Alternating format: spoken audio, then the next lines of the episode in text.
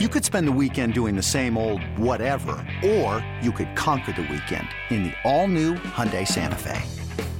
Visit HyundaiUSA.com for more details. Hyundai, there's joy in every journey. This episode is brought to you by Progressive Insurance. Whether you love true crime or comedy, celebrity interviews or news, you call the shots on what's in your podcast queue. And guess what? Now you can call them on your auto insurance too with the Name Your Price tool from Progressive. It works just the way it sounds. You tell Progressive how much you want to pay for car insurance, and they'll show you coverage options that fit your budget. Get your quote today at progressive.com to join the over 28 million drivers who trust Progressive. Progressive Casualty Insurance Company and Affiliates. Price and coverage match limited by state law. Before history is written, it's played. Before it's frozen in time, it's fought one shift at a time.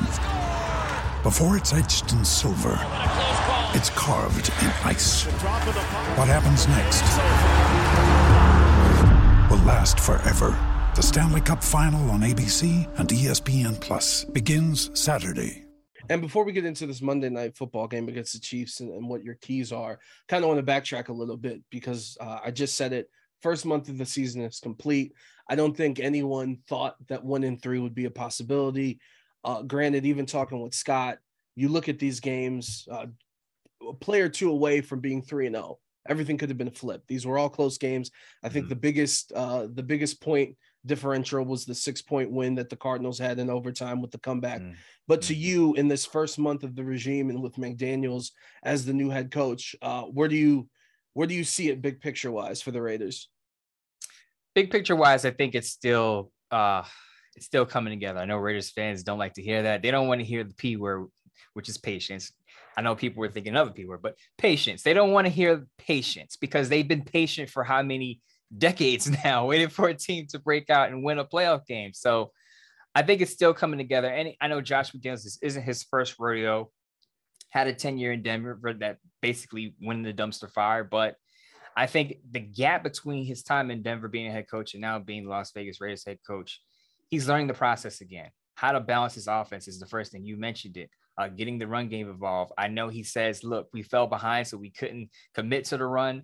But my thing is, as I said with Scott and Silver and Black today, you don't start off with a two touchdown deficit. You don't start off down 10 to 14 points. You can run the ball early and establish that early. If it falls apart and you fall behind, then you go to the pass game gets close, get back to the run game. But I think he's still working with the balance. But big picture wise, I still believe this team is on the right track.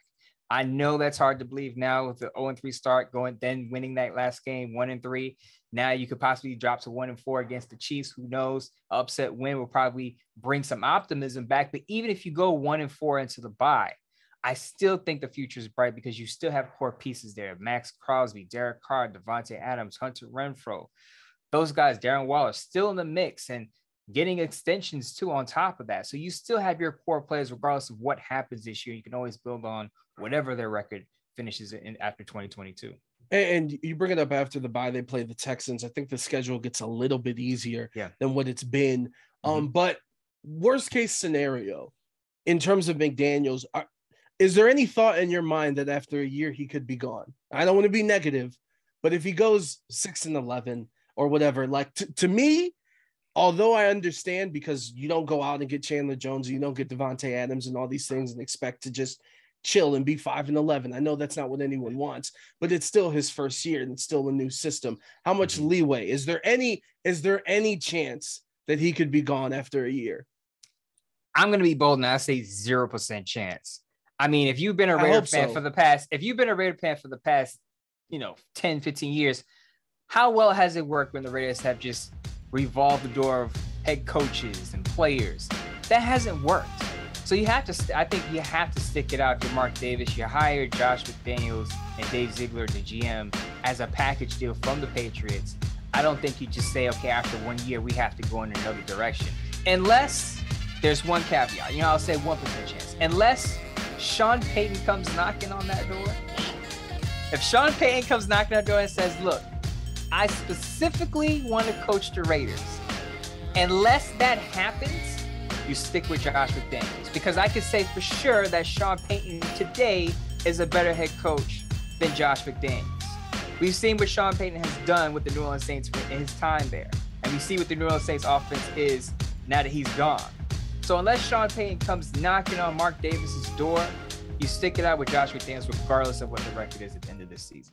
Moe Moton joining us. Be sure to follow him at Moe Moton, Silver and Black today, and Audacy Original Podcast.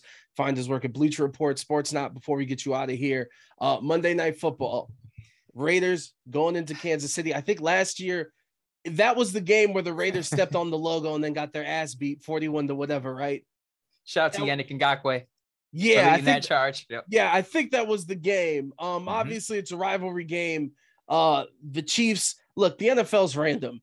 They just lost to the Colts two weeks ago, who couldn't beat the Texans and the Jags. No disrespect to the Jags, because y'all out here, but they woke up, it seems like. And, and Mahomes had his his iconic play with the flip, and the, the it was just tremendous. So, is there any hope? What are your keys for the Raiders to pull off an upset? I say there's always hope because two years ago the Raiders beat the Chiefs at Arrowhead. Now I know there weren't as many fans; it wasn't a sold out stadium at Arrowhead, but they did win the game with, I believe, a rookie Henry Ruggs blowing the top off that defense. And now Henry Ruggs is not there with an unfortunate incident, but now they have Davante Adams, Hunter Renfrow went back to practice, could be available. Darren Waller has to get his act together, but he's still a weapon you have to account for. Mack Hollins has been a revelation.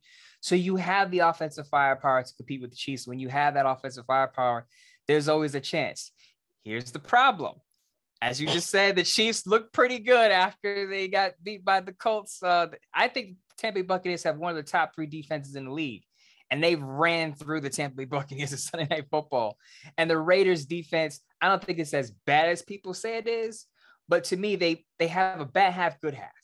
They'll shut out a team in the first and second half, but in the other half, they'll allow 14, 17 points.